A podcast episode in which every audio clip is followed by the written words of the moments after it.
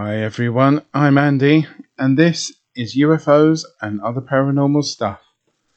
Today's episode is going to be about the Loch Ness Monster. Is it real? Is it not? That is the question. Something known as Spring Heel Jack. What exactly was it? The Devil's Footprints. Strange footprints that were seen in Devon, England after heavy snowfall one night. And last but not least, the WOW signal from outer space, an intriguing radio signal that Earth received back in the 1970s. The last segment will contain a little bit of news that broke only about four days ago from the time of writing. Thanks again to all my listeners for giving me their time, especially my American listeners who have no doubt been hearing lots and lots and lots about the presidential election recently. It has filled up the news and normal TV channels over here, so I'll bet it has been extreme over there. Anyway, without further ado, let's get on with this episode. First up, the Loch Ness Monster. For those that don't know, and I'm sure there are not a lot of people who have not heard about it, the Loch Ness Monster is a mystical animal which is said to live in Loch Ness, way up in the Great Glen in Scotland. Loch Ness itself is a large, deep freshwater loch in the Scottish Highlands. Approximately 23 miles long, which is almost the same distance from England to France from Dover, 1.7 miles wide, and nearly 744.6 feet deep, it is said that you could fit the entire human race into it and still have a little bit of room. The scenery around the loch, the mountains, the Caledonian Canal at one end, and of course the famous Urquhart Castle, make Loch Ness one of the most scenic lochs in Scotland, and I well recommend a visit. But of course, the loch is famous for something else. The Loch Ness Monster, also known as Nessie. Nessie is a cryptid in cryptozoology and Scottish folklore. It is described as large, long necked, and with one or more humps protruding from the water. Popular interest and belief in the creature has varied since it was brought to worldwide attention in 1933. Evidence of its existence is anecdotal, with a number of disputed sonar readings and photographs. The best known article that first attracted great deal of attention about the creature was published in May 1933 in the Inverness Courier. It was about a large beast or whale like fish. The article by Alex Campbell, who worked on the loch as a water bailiff, as well as being a part time journalist, talked about a sighting by Aldie Mackay of an enormous creature with the body of a whale rolling in the water on the loch while she and her husband were driving along the A82 Trunk Road on the 15th of April 1933. It was Campbell who first applied the word monster in his article titled Strange Spectacle in Loch Ness. The article says The creature disported itself, rolling around and plunging for fully a minute, its body resembling that of a whale, and the water cascading and churning like a simmering cauldron. Soon, however, it disappeared in a boiling mass of foam. Both onlookers confessed that there was something uncanny about the whole thing, for they realized that here was no ordinary denizen of the depths, because, apart from its enormous size, the beast, in taking the final plunge, sent out waves that were big enough to have been caused by a passing steamer. According to an article from 2013, Mackay said that she yelled, Stop! The beast! when viewing the spectacle. In the 1980s, a naturalist interviewed Al Aldie Mackay, and she admitted to knowing that there had been oral tradition of a beast in the loch well before her claimed sighting. Alex Campbell's 1933 article also stated that Loch Ness has for generations been credited with being the home of a fearsome looking monster. So, with that in mind, when did these tales of a huge creature in Loch Ness begin? Well, the answer to that question is 565 AD. According to Adamnan, writing about a century after the events described, an Irish monk, St. Columba, was staying in the land of the Picts with his companions when he encountered local residents burying a man by the river Ness. They explained that the man was swimming in the river when he was attacked by a water beast that mauled him and dragged him under water. They tried to rescue him in a boat, but he was killed. Columbus sent a follower, Lugrini Mokumin, I hope I pronounced that correctly, to swim across the river. The beast approached him with an awful roar, but Columba made the sign of the cross and said, Go no further. Do not touch the man. Go back at once. The creature stopped as if it had been pulled back with ropes, and it fled. And Columba's men and the Picts gave thanks for what they perceived as a miracle. Of course, stories of the creature persisted as more and more sightings of Nessie occurred. They still do, but something big happened in the early 20th century. That was the mass production of photographic and film cameras. Like I said, the stories went on, but people wanted more tangible proof now, and the hope was that the camera would provide it. Lots of us will have seen the famous black and white photo of what looked like a long necked creature sticking its head out of the water, dating from 1934. It is up on the Facebook group and the Twitter and Instagram too, by the way, if you want to have a look. Belief in Nessie hit the heights as this was the tangible proof that people had been waiting for. The photograph was examined and scientists were baffled. Could the question of the Loch Ness monster finally be answered? Could it actually be real? It was believed that photograph really was of the mystical creature, as for nigh on sixty years people could not debunk it. Eventually, however, that photograph was proved to be a fake. In the mid 1990s, a year after the major Hollywood film, Loch Ness, had been released in cinemas, it was of a plastic toy stuck to a toy submarine. Only a few years after the surgeon's photo, as it was known, was taken and published around the world, an object was filmed moving in the loch, and many believed this to be even more tangible evidence of the existence of Nessie. How could you fool a film camera? More sightings followed, including in 1943 during World War II from a commander of a navy boat in the loch. Details only emerged in 1969 when Lieutenant Commander Francis Russell Flint wrote a letter to the Daily Telegraph. Flint said he was in charge of a Navy motor launch travelling from Leith to Swansea in Wales with about 20 men on board. Near Fort Augustus, travelling at about 25 knots, there was the most terrific jolt, he said. Everybody was knocked back and then we looked forward, and there it was. A very large animal form disappeared in a flurry of water. It was definitely a living creature, not debris or anything like that. Flint, who died in 1977, talked about the incident for years, said family members. He told author and broadcaster Nicholas Witchell that he had signalled the Admiralty Regret to inform your lordships, damage to starboard bow following collision with the Loch Ness Monster, proceeding at reduced speed to Fort Augustus. Flint said the Navy were not impressed with his signal. He got a bit of a blast when he returned to base. However, Flint was an official war artist and painted a picture of the Loch Ness incident, which went on display at a gallery in Leeds. It is not known where the picture is currently.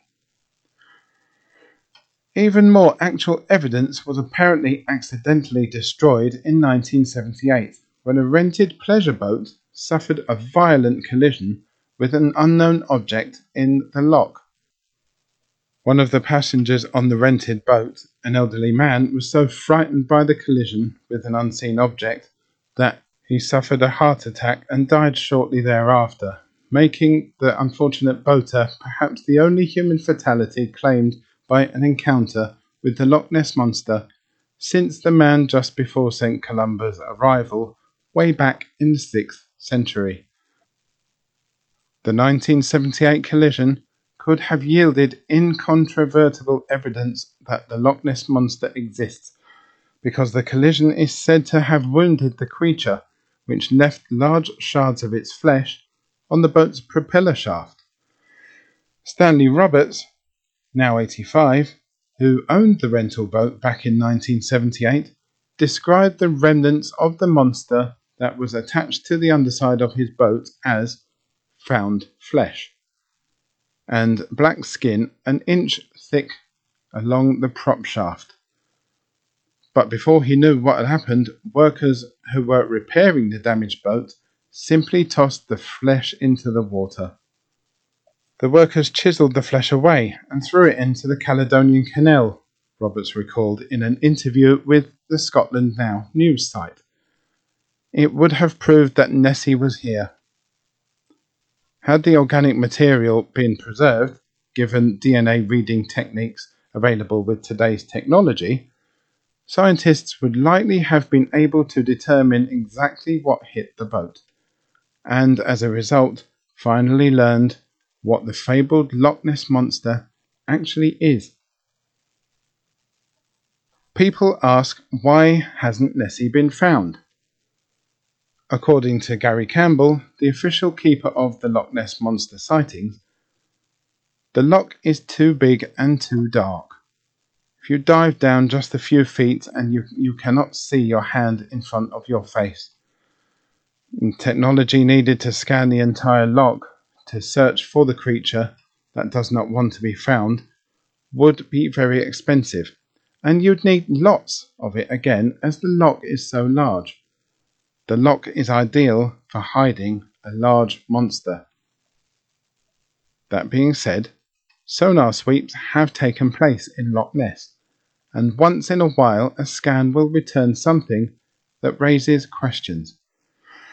In 1954, sonar readings were taken by the fishing boat Rival 3.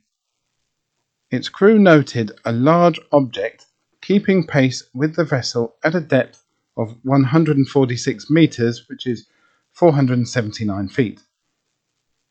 It was detected for 800 meters, 2,600 feet, before contact was lost and regained. Previous sonar attempts were inconclusive or negative. Again, in 1990, a small pleasure boat fitted with equipment received a sonar image of a creature that looked like a plesiosaur, following the boat for a few meters again before contact was lost. Videos, photographs, and stories continue to come in, but they still couldn't provide a definite yes or no to the big question. Then, on the 19th of April 2014, big technology did catch something. It was reported that a satellite image used by Apple Maps showed what appeared to be a large creature just below the surface at the far north of the loch.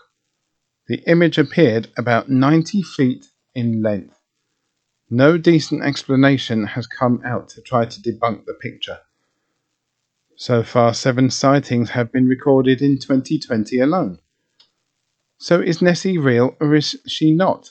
We may never know for sure, but one thing that we do know is that interest in her will never wane. Personally, I think she is down there somewhere in that deep dark loch. But what do you think? Is she real or just a figment of collective imagination? I'd really like to know what you think about the existence of Nessie or any other mysterious water creatures. Contact details will come up at the end of the episode, so please keep an ear out for those. Now, onto something a little lesser known than the Loch Ness Monster, and that is the legend of the Victorian era boogeyman with the incredible jumping ability Spring Heeled Jack. Spring Heeled Jack is an entity in English folklore from the Victorian era who terrorized Britons for nearly 70 years. The first sightings of Spring Heeled Jack came in London in 1837. The last reported sighting was made 116 years ago in Liverpool in 1904. In October 1837, a girl called Mary Stevens was walking to Lavender Hill in South London, where she was working as a servant. She had just visited her parents in nearby Battersea when, on her way through Clapham Common, a strange figure leapt at her from a dark alley. After immobilizing her with a tight grip of his arms, he began to kiss her on the face, while ripping her clothes and touching her flesh with his claws, which were, according to her deposition, cold and clammy as those of a corpse. In the panic, the girl screamed, making the attacker quickly flee from the scene. The commotion brought several residents who immediately launched a search for the aggressor, but he could not be found. It was reported that only the next day Spring-Heeled Jack is said to have chosen a very different victim, quite near to Miss Mary Stevens' home, inaugurating a method that would later appear in reports. He jumped into the path of a passing carriage causing the driver to lose control and crash and injure himself severely. Witnesses report that he escaped by jumping over a nine foot tall wall while cackling with a high pitched ringing laughter. Soon after, as the news spread of this jumping villain, the press began to give him his name, Spring Heeled Jack. In January 1839, the rumpus gained wider credibility when the Times newspaper reported on a letter read out by the Lord Mayor of London, Sir John Cowan, which claimed some individuals have laid wager that a mischievous and foolhardy companion does not take upon the task of visiting many of the villages near London in three disguises a ghost, a bear, and a devil. The unmanly villain has succeeded in depriving seven ladies of their senses. The following month brought perhaps the definitive encounter when Jane Alsop, a teenager from London's East End, heard what she thought was a policeman crying from the street, For God's sake, bring me a light, for we have caught Spring Jack here in the lane. When she opened the front door and handed the cloaked figure a candle, he revealed his full monstrosity, with, according to the Times, eyes that resemble red balls of fire, a helmet of some sort, and a costume which appeared to fit him very tight, and seemed to resemble white oilskin. This ghastly apparition vomited forth a quantity of blue and white flames from his mouth and clawed her tearing her gown with his claws, which she was certain were made of metallic substance. Only nine days later, another attack. 18 year old Lucy Scales and her sister were making their way home after paying a visit to their brother. Scales stated to the police that as she and her sister were walking along Green Dragon Alley, they saw someone standing in the passage. She was walking in front of her sister, and as she approached the person who was wearing a cloak, he spurted a quantity of blue flame right in her face.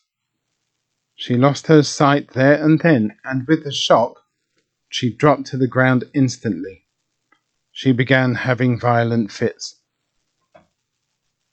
Her brother heard loud screams of one of his sisters shortly after they had left the house. He ran out to investigate. He found his sister Lucy on the ground in the Green Dragon Lane having a fit, while their other sister was trying to support her. They took Lucy home. That is where the brother learned what had happened. She described the assailant as being tall, thin, and of gentlemanly appearance, covered in a large cloak and carrying a small bull's-eye lantern, which is usually used by the police. He didn't lay hands on them but he walked away very quickly. Several people were arrested, but eventually all were let go. This incident gained widespread notoriety, so much so that the Duke of Wellington formed patrols to attempt to reassure the public. Since that attack on Jane Alsop, the legend of Spring Heel Jack went viral, and sightings then started to come in from all over the country over the following decades. After these incidents, Spring Heel Jack became one of the most popular characters of the period. His alleged exploits were reported in the newspapers and became the subject of several penny dreadfuls and plays performed in the cheap theatres that abounded at the time a penny dreadful was like a, a, horror comic of the time, which obviously only costed one penny. The devil was even renamed Spring Heel Jack in some Punch and Judy shows, as recounted by Henry Mayhew in his London Labour and the London Poor. This here is Satan. We might say the devil, but that ain't right, and gentlefolks don't like such words. He is now commonly called Spring-Heeled Jack, or the Russian Bear. That's since the war. But even as his fame was growing, reports of Spring-Heeled Jack's appearances became less frequent, if more widespread. In 1843, however, a wave of sightings swept the country again. A report from Northamptonshire described him as the very image of the devil himself, with horns and eyes of flame, and in East Anglia reports of attacks on drivers of mail coaches became common. Again, I have posted a picture to the Facebook group, Twitter, and to the Instagram. In July 1847, a Spring Heel Jack investigation in Teignmouth, Devon, led to a Captain Finch being convicted of two charges of assault against women, during which he is said to have been disguised in a skin coat, which had the appearance of a bullock's hide, skull cap, and horns and a mask. The legend was linked with the phenomenon known as the Devil's Footprints, which appeared in Devon in February 1855. Some have tried to explain what Spring Heeled Jack may have really been. Of course, people say that it never happened, or it was just a madman, etc., etc. But one enduring explanation was the suggestion that Spring Heeled Jack was indeed an alien. The helmet and costume were his spacesuit, and his powerful jumping ability could be evidence that he came from a planet with higher gravity than that of the Earth. Valentine Dyall, a famous British actor, wrote in 1954 article for Everybody's Magazine, it is significant that a high proportion of those who saw Spring-Heeled Jack were convinced that he was not of this world, but either a spirit or a visitor from some distant planet. This suggestion was also agreed upon by Inman Race, a correspondent to the magazine. He contended that a being reared on a planet where gravity was far greater than on Earth would be able to leap colossal distances on this planet. I suggest that the alleged monster was a visitant from space who had been marooned here. It is a very interesting phenomenon, Spring-Heeled Jack, partly because similar phenomena have been reported in other parts of the world. as previously stated, that's a great link by the way, to the next part of the episode, something reported in Devonshire in 1855. That something is known as the Devil's Footprints. In midwinter, in Victorian England again, bipedal hoof tracks appeared overnight in the snow. The tracks went through fields, gardens, and was unimpeded by walls, rivers, or other barriers, natural or man made. Was the devil to blame? On the night of the 8th 9th February 1855, and the following one or two nights around the Exe estuary in Devonshire, England, after a heavy snowfall, a series of hoof-like marks appeared in the snow. The snow had stopped at around midnight on the 9th of February, and nearly six hours later, at first light, people across the countryside and settlements between Topsham and Totnes, including towns of Lympstone, Teignmouth, and Dawlish, I noticed strange tracks in the snow, meandering in an unbroken course over a distance of more than 160 kilometers, about 100 miles. In fact, they were reported in over 30 locations. Houses, rivers, haystacks, and other obstacles were traversed over, and the footprints could be seen on top of the snow covered roofs and high walls which lay in the footprints path. The first report of the tracks appeared in the 17th of February edition of a local newspaper in the letter to its editor. Sir, Thursday night, the 8th of February, was marked by heavy fall of snow, followed by rain and a boisterous wind from the east, and in the morning frost. The return of daylight revealed the ramblings of some most busy and mysterious animal, endowed with the power of ubiquity as its footprints were able to be seen in all sorts of unaccountable places on top of houses, narrow walls, in gardens and courtyards enclosed by high walls and palings, as well as in the open fields. The letter went on to describe the prints, which appeared more like that of a biped than a quadruped.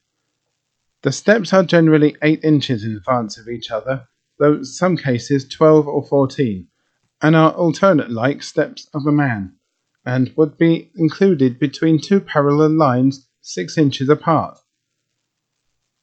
The superstitious go so far as to believe that they are the marks of Satan himself, and that great excitement has been produced among people of all classes may be judged from the fact that the subject has been descanted on from the pulpit.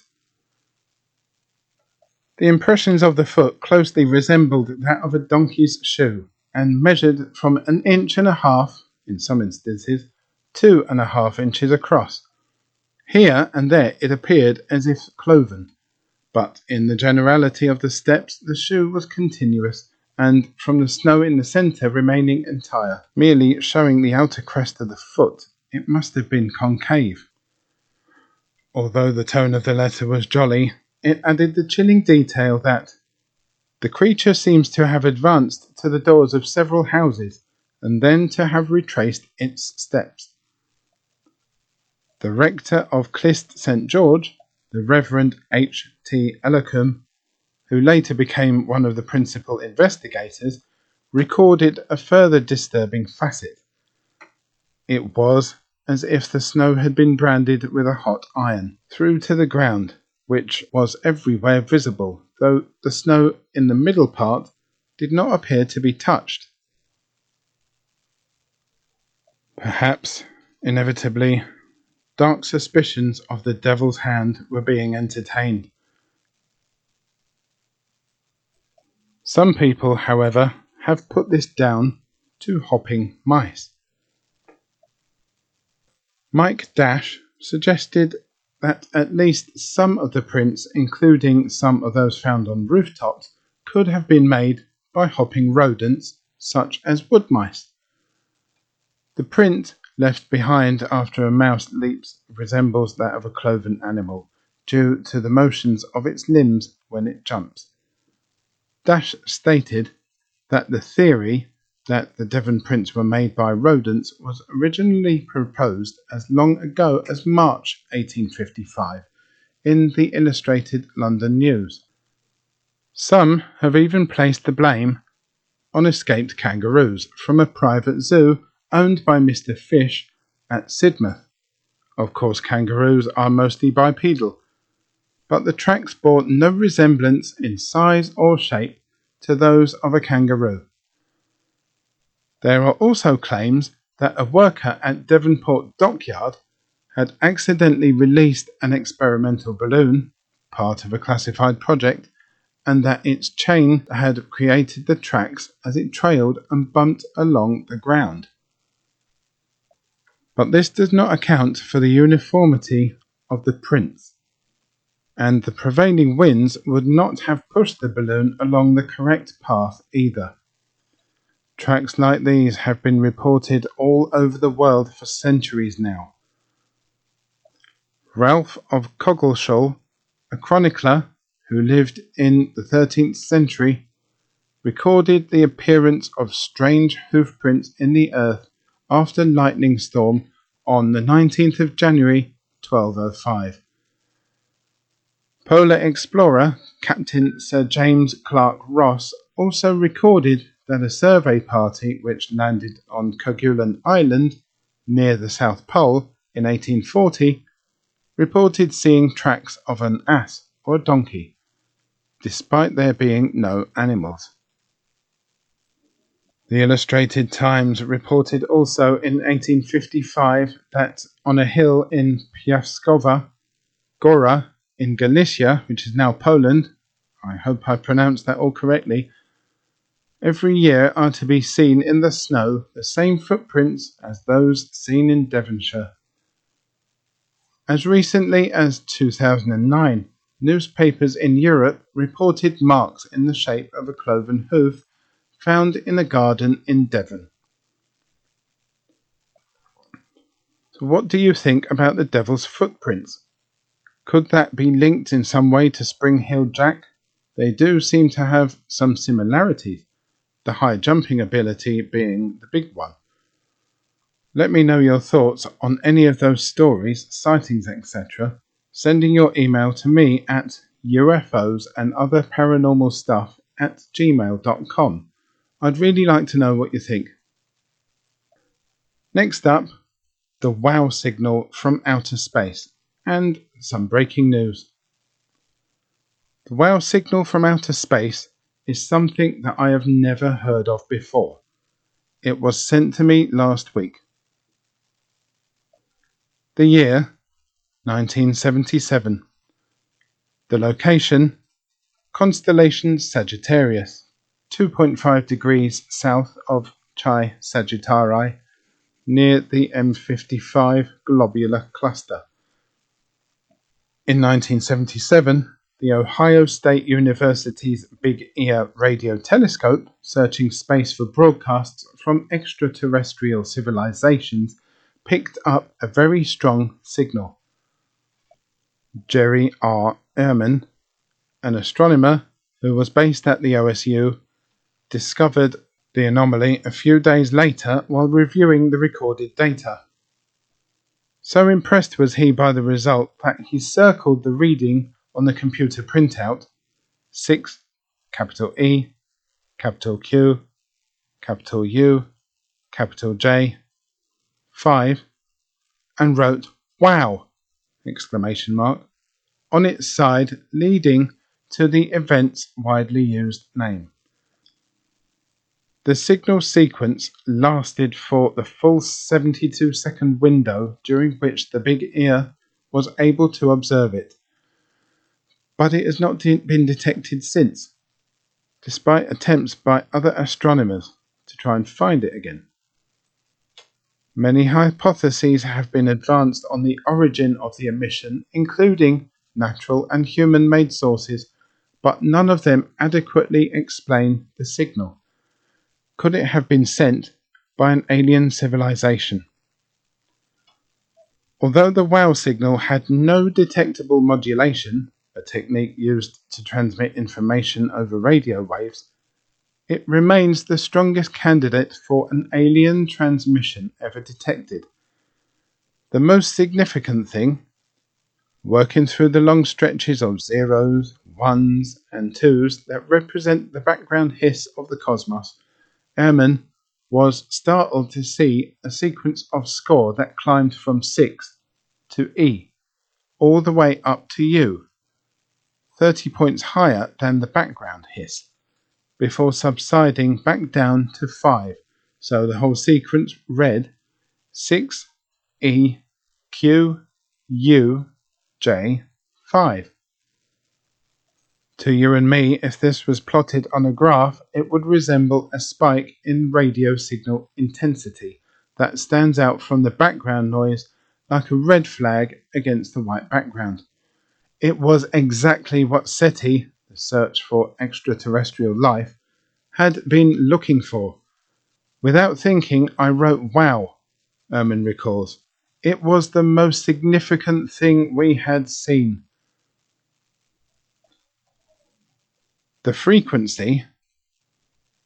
John Kraus, the director of the observatory, gave a value of 1420.3556 MHz in a 1994 summary written for Carl Sagan, the famous American astronomer, planetary scientist, cosmologist, astrophysicist, astrobiologist, author, poet, and science communicator. That is some CV. But Ehrman in 1998 gives a value of 1420.4556, give or take 0.005 megahertz, with detailed explanation. This is 50 plus minus 5 kilohertz above the hydrogen line value with no red or blue shift of 1420.4058 MHz. If due to blue shift, it would correspond to the source moving about 10 kilometers a second, that's 6.2 miles per second, towards us. A heat map of the computer printout gives the spectrogram of the beam. The WOW signal appears as a bright spot in the lower left. An explanation of the difference between Ehrman's values and Kraus's can be found in Ehrman's paper. An oscillator, which became the first local oscillator, was ordered for the frequency of 1450.4056 MHz. However, the university's purchasing department made a typographical error in the order and wrote 1450.5056 MHz, i.e., a 0.1 MHz higher than desired. The software used in an experiment was then written to adjust for the error. When Ehrman computed the frequency of the WOW signal, he took this error into account. Hypotheses on the signal's origin there have been quite a few hypotheses on the origin of the famous WOW signal, but none of them have received widespread acceptance. Ehrman has stated that we should have seen it again when we looked for it 50 times. Something suggests it was an Earth sourced signal that simply got reflected off of a piece of space debris. However, later research showed that an Earth-borne signal would be very unlikely, given the requirements of a space-borne reflector being bound to certain unrealistic requirements to sufficiently explain the signal. Also, the 1420 MHz signal could not have originated from Earth as it is within a protected spectrum, a bandwidth reserved for astronomical purposes in which terrestrial transmitters are forbidden to transmit. In a 2012 podcast, scientific skeptic author Brian Dunning concluded that a transmission from deep space in the direction of Sagittarius, as opposed to near Earth origin, remains the best technical explanation for the emission, although there is no evidence to conclude that an alien intelligence was the source. And that, ladies and gentlemen, brings me to the little bit of breaking news as I write this. That news is that according to various websites, a mysterious signal has been spotted in the Milky Way galaxy for the first time. Three new studies trace the burst to a bizarre magnetic star in a thousandth of a second on April the 28th, 2020. A powerful burst of radio waves washed over Earth, lighting up radio telescopes in North America. Astronomers have now tracked down the signal, and the results could reveal the long sought cause of some of the most mysterious cosmic signals ever recorded.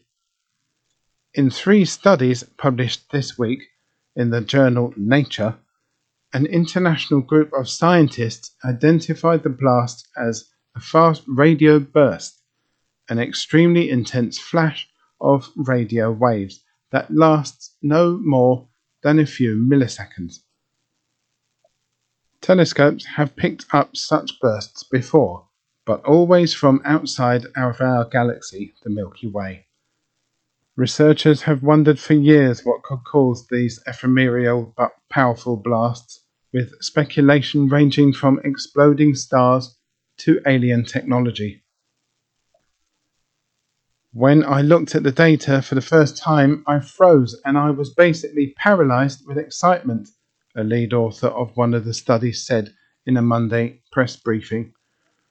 Now we know that at least one source is likely an exotic star called a magnetar, a type of young neutron star left over after a large star explodes that has an extremely powerful magnetic field. The proximity of this burst made it appear extremely bright. It is much brighter than any other radio object in space by a very large margin. The burst had an energy about three times that emitted every second by the Sun. Several teams of researchers examined the area where it arose and found the burst originated from a magnetar called SGR 1935 plus 2154. That is all very interesting and very scientific stuff. Of course, it is more scientific than paranormal in many ways, and it's too scientific for me, I'll tell you that. But I do wonder if some of these signals Earth is getting from other parts of space are indeed manufactured by alien beings.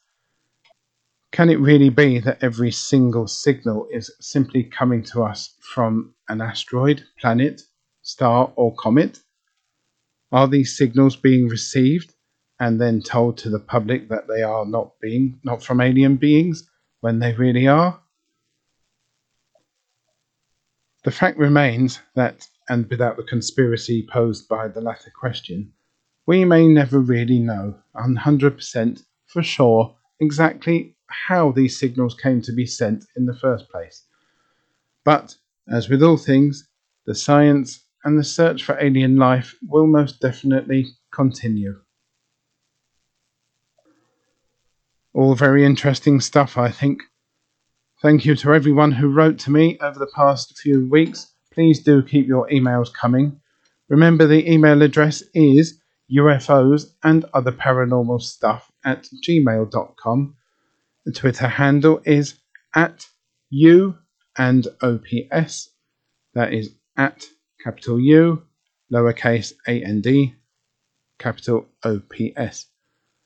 Facebook and Instagram, just search UFOs and other paranormal stuff uh, for the group and the Instagram, uh, whatever you call it, on there. That is all from me this week. I look very much forward to speaking to you all very soon. Stay safe, stay healthy, and take care. Bye bye.